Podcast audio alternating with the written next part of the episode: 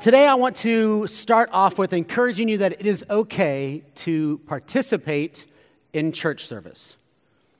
Okay, you are allowed, no one even said anything. Great, so I'll go over to this side. It is okay to participate in church service. This side will be my side now for the rest of the time. No, I'm just kidding. Uh, so, in the spirit of participation, and just so you can get to know about who I am, I would like to invoke a little competition this morning uh, you against whoever you're sitting closest with. Now, let me just disclaimer I am not responsible for anyone that has to walk home based on the outcome of this competition that we are going to do. So, husbands and wives and children get along with each other, even though you're competing. All right. So, here's what's going to happen. When I was in when I was in the third grade, uh, Mrs. Stuffle, my third grade teacher, she would hand us a packet of these things called Wordles every Friday afternoon, and we would just take our time trying to figure them out. They got more difficult as the year went on. And uh, so essentially, Wordles are just word clue puzzles. And here's what I would like for you to do this morning is I would like for you to compete with the people you're closest with in trying to answer out loud with the correct answer faster than they are able to. Now, they'll be up here on the screen, and if you can't read the font, then I guess the young people have an advantage uh, this morning in the competition, so we got to give them a leg up somehow. So, so no, no, no worries. Uh, we're going to, uh, they're going to be up there, or at least we're hoping things have been fixed from first service that they will be up there. So here's the first one. See if you can guess the answer for this. Side by side is the correct answer. Does everyone, does everyone understand what we're doing now? Does everyone knows the game? Great. Okay, here we go. Uh, second one. Now that was an easy one for a warm up there for you guys. So there's going to get a little, there's only a couple more. Next one. Just between you and me. Great. Well done. Nice. Next one. Banana split is the correct answer for that. Well, there are quite a few adults in here who are still not grasping the concept of what's going on, and I'm a little concerned. We'll pray for you at the end of this. Um, all right, now this one is a step up. This is like master's level type of guess here. So be impressed if someone gets this right. Go to the last one. This is a misunderstanding between friends, is what. A lot of eye rolls and head shakes here for that one.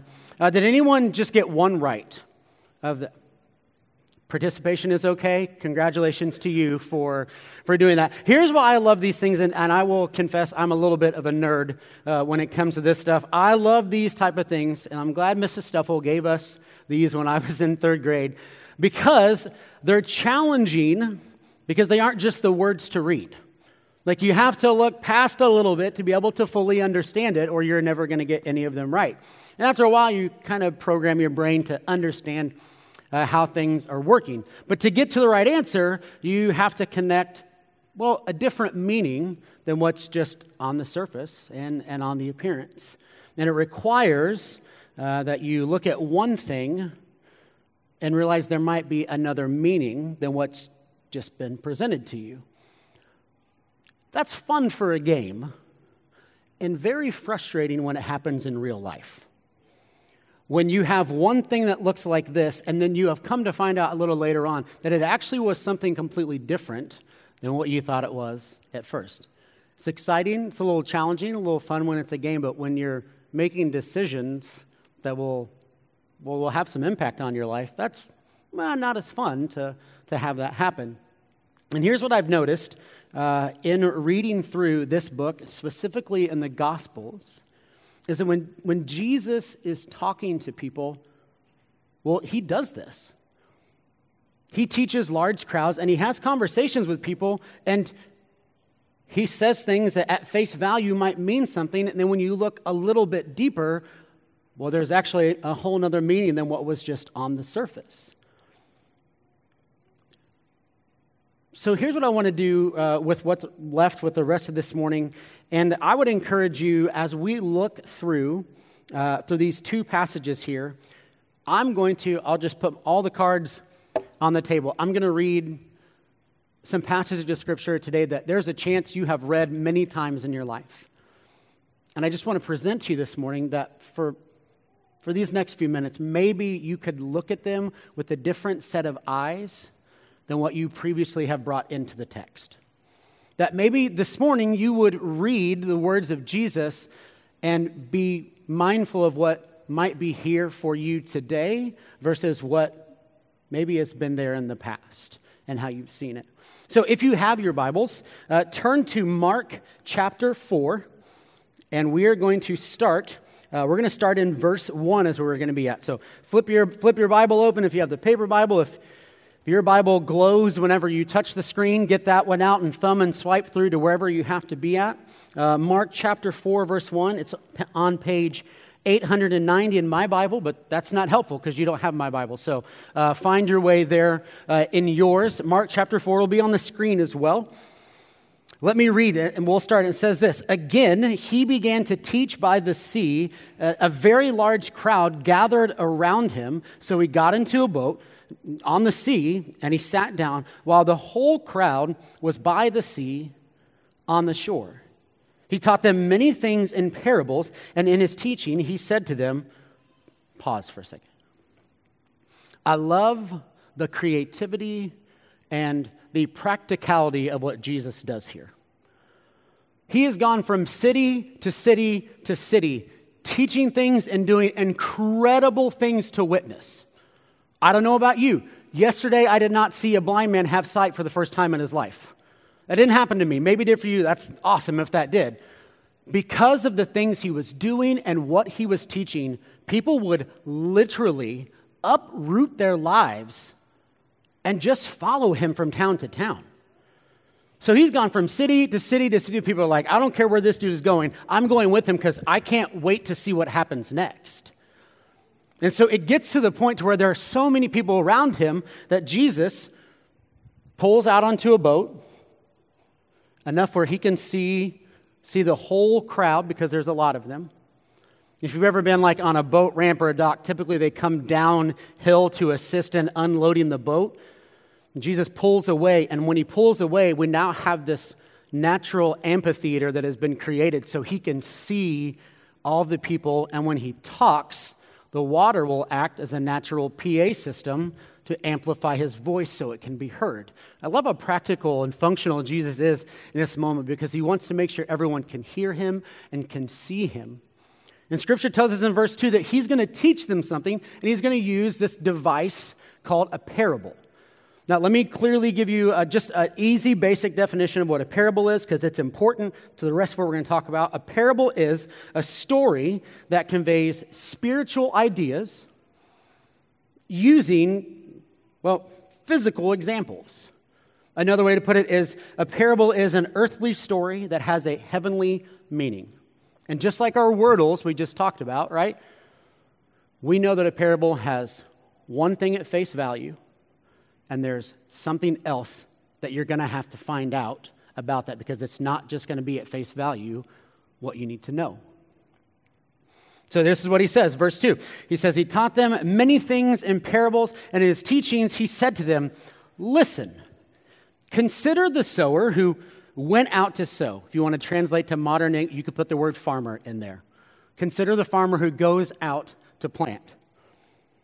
As he sowed, some seeds fell along the path. The birds, they came and they devoured it. Other seeds fell on rocky ground where it didn't have much soil, and it grew up quickly since the soil wasn't deep. And when the sun came up, it was scorched. And since it had no root, it withered away. Other seed, well, it fell among the thorns. And the thorns came up and it choked it, and it didn't produce fruit. In verse 8, still other seed fell on good ground. And it grew up producing fruit that increased 30, 60, and even 100 times. And then he said, Let anyone who has ears to hear listen. Some translations would say, Let him who has ears to hear, let him hear. Now, to the people that he's speaking to right now, this is like very, very common for them. In fact, some scholars even believe that as Jesus is out on a boat teaching, he uses a field or could even point to a field where someone might even have been doing what he was describing for them to be able to see. And they're just taking seed and they're walking their property in big bags and he's just throwing it. Now, people who were farming back then were like really good at doing that. So it was just a constant smooth motion. They'd throw it everywhere that they could. they know what Jesus is talking about. The face value of it, they know. And Jesus says a really interesting phrase. He says, Let, let him who has ears to hear, let him hear. Well, well, duh, Jesus, right? Like, what else do you do with your ears? Like, cool, thanks for bringing that up. You know what I mean? Like, the sky is blue, the water is wet. You know, we won't get into that argument. But anyway, duh, obviously, right? I mean, that would be like saying if you don't have ears, you can't hear. Thank you, Captain Obvious. I appreciate the easiness of what you just did. But here's what, here's what he's saying it's like this. He's saying if you have ears to hear, you should hear. And here's ultimately what he's trying to convey to them is this. He clues them into there's going to be something more. He's trying to tell them, for the people that are in the crowd, if you want to actually understand what I'm talking about, you'll have access to it. If you want to know what I'm trying to tell you, if you have ears to hear what I'm saying, you will be able to listen and be able to hear it. Gentlemen in the room that are married, you should be able to appreciate this. I don't know if this has ever happened to you. It has, right? You come in and you have a conversation with your wife and you ask her, Hey, how's it going? How are you doing? And she says, Oh, I'm fine. Run. Right? Like, this is dangerous territory right here. Wives, some of you are smiling a little too big right now. And I feel foot bad just for your husbands in general. But when you say, like, hey, uh, oh, are, are you mad at me? No, I'm fine. Uh oh. Right?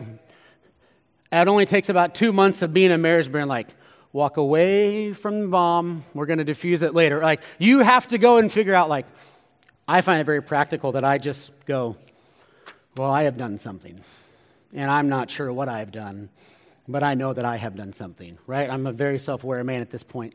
For being married for, uh, for only eight years, I know, like, yeah, I've done, I've done something here. Jesus tells him this parable and says, If you have ears to hear, then you should hear it. Meaning there's something else that we have to go. We know it's a parable. We know there's another thing coming beyond just, just what we have here. And thankfully, much like us men have to try and decode what we've done wrong, well, we should probably figure out and decode what this parable is and learn from it. And Jesus, he's a solid dude. He helps us out because he explains to his disciples what this parable means. We don't have to guess at it. He provides generously for us the answer to what this means. And what I love about Jesus, and this is just a side note, Jesus is different than any other person who is a crowd gathering speaker in the Gospels.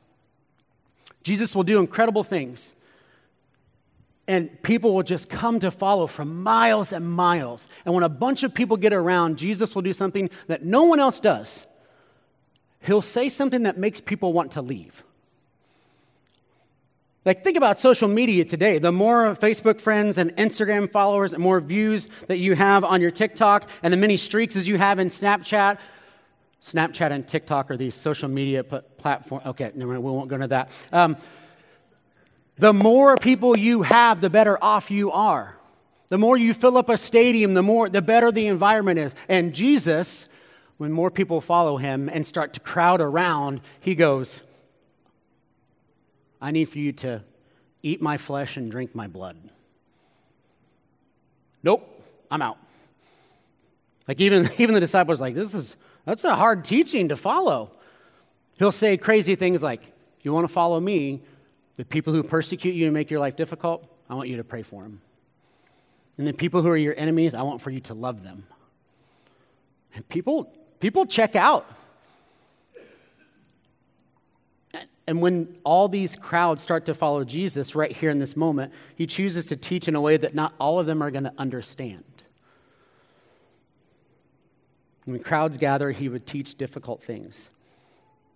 So here's what, here's what this parable means, and, and I want to get to the heart of this. So I'm going to flip to Luke chapter 8, another one of the Gospels that records this same parable in verse 11.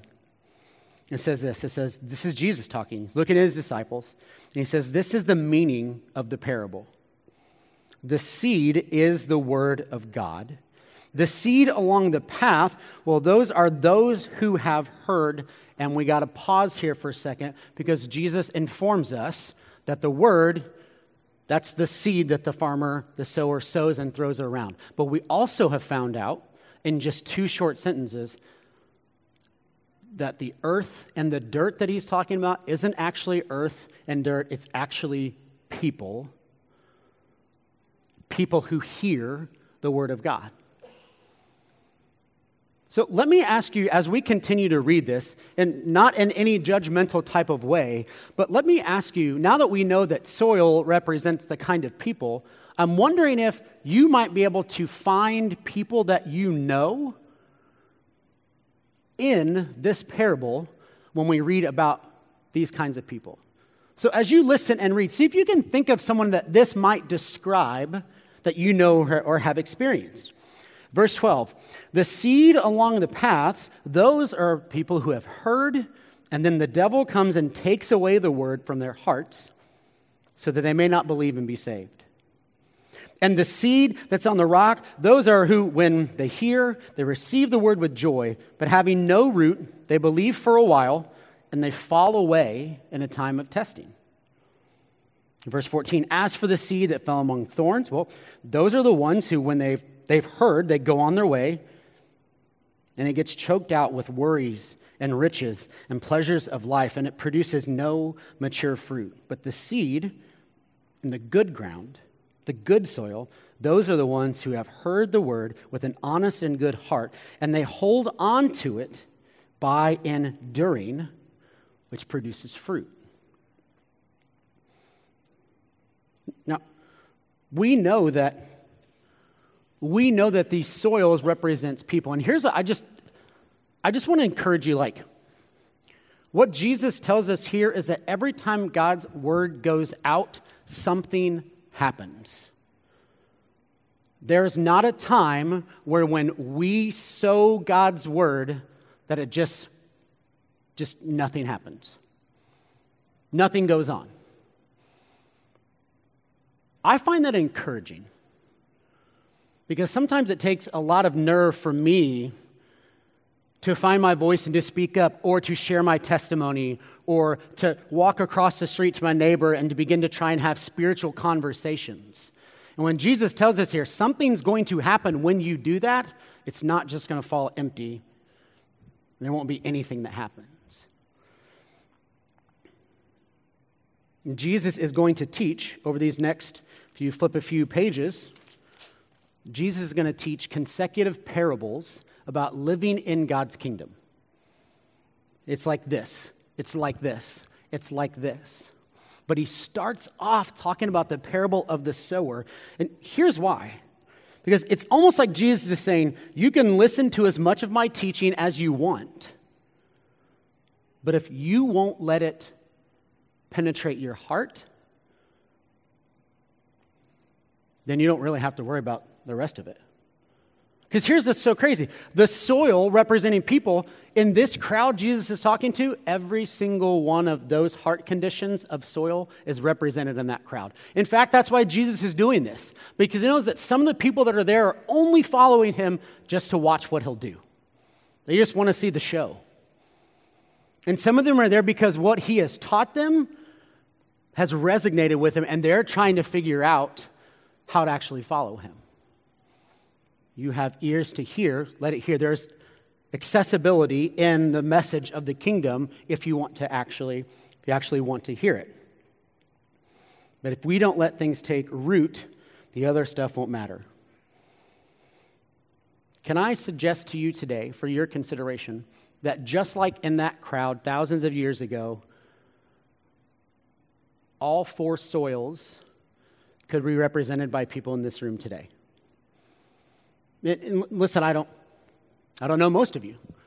And I don't know if you're on this side of like, I'm just here because someone said they'd buy me lunch after church, and not Chick fil A because it's closed on Sunday, but someone's going to buy me lunch, so yeah, I'll go to church with you. Or if you're like, hey, I've been following Jesus for a really long time and, and I'm all in on this. And wherever you're at on that scale, I just want for you to know I think in this room represented today are all four soils. Because, well, let's, let's be honest, right? Let's not miss that for each of us here today, this parable challenges us to have prepared hearts in place so we can hear from God and find out what God wants for us as well. Because here's the truth it doesn't just happen at the moment of salvation. God's news, the gospel. If you've tuned out, only hear the one thing I say today. Let me say this the gospel, the good news of Jesus, is just as powerful and important the day you accept Jesus as it is for you today, right now. It is good news every single day of your life. And Jesus says, I need for your heart to be good soil so that every day you can take to heart what I have for you on that day. That's why we talk about having a personal and active relationship with Jesus, because every day his mercies are new for us, and he has something that he wants to say to us every single day. He has good news for us. So, what does what does this mean for you? Whatever kind of soil you might find your heart to be represented in in this parable. I'm reminded of King David in the Old Testament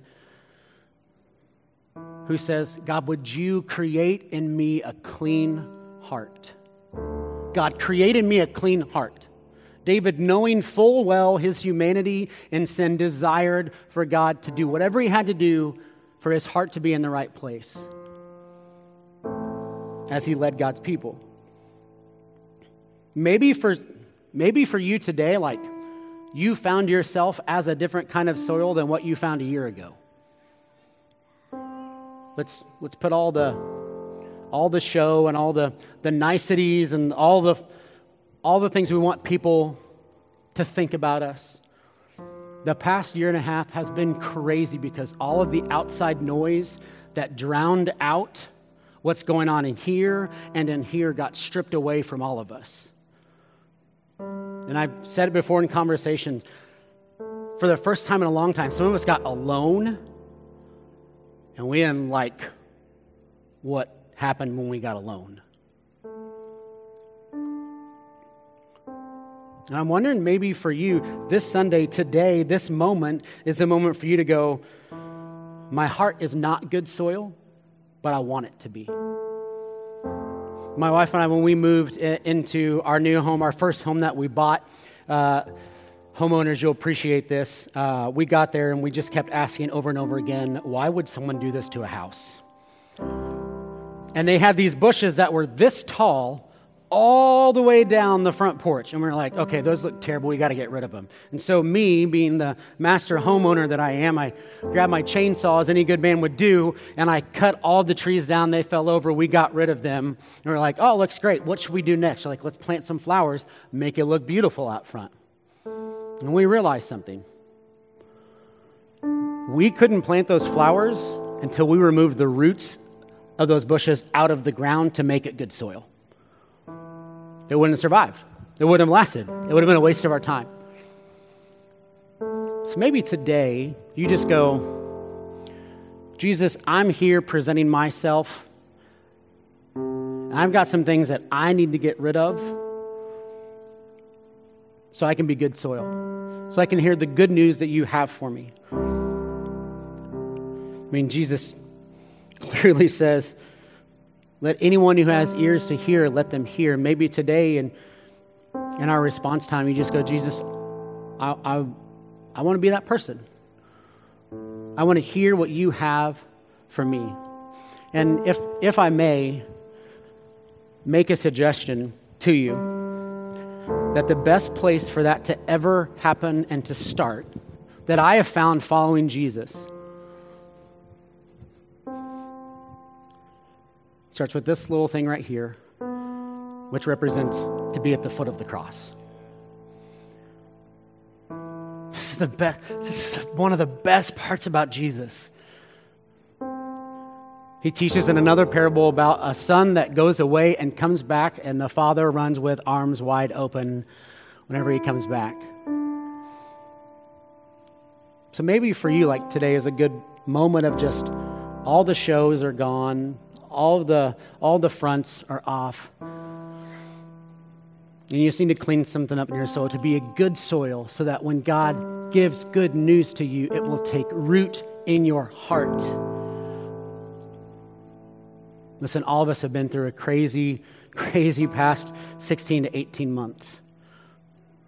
So maybe today is the first time instead of ignoring those thoughts, you just go, Jesus, I'm tired of ignoring them. I'm taking them and I'm giving them to you because I want to be good soil. It starts with this this little wafer that represents to us, it's like this, represents the body of Christ that was broken and beaten on a cross as an act of sacrifice for each one of us. And then the other side of this is the juice that represents the blood of Jesus that was spilled on our behalf.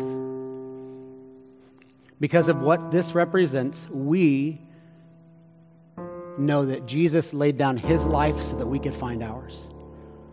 That because of what happened on the cross, we get to have life. And as Jesus said, life to the fullest.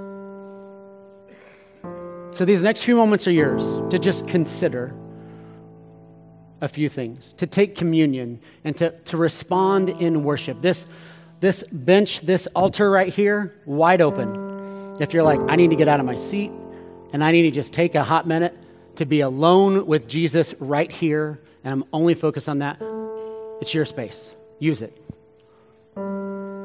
Jesus, we thank you for your word that even though spoken to large crowds thousands of years ago that because of your Holy Spirit still has meaning and still speaks to us today.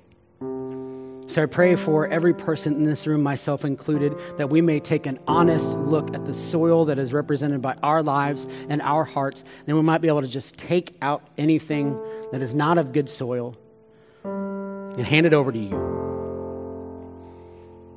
We thank you for the cross, for the incredible display of sacrifice, love, and mercy that is available to each one of us because of who you are. We come to the altar of our hearts and the physical altar now to spend time with you. Speak in a way that only you can to each one of us. It's in Jesus' name I pray. Amen.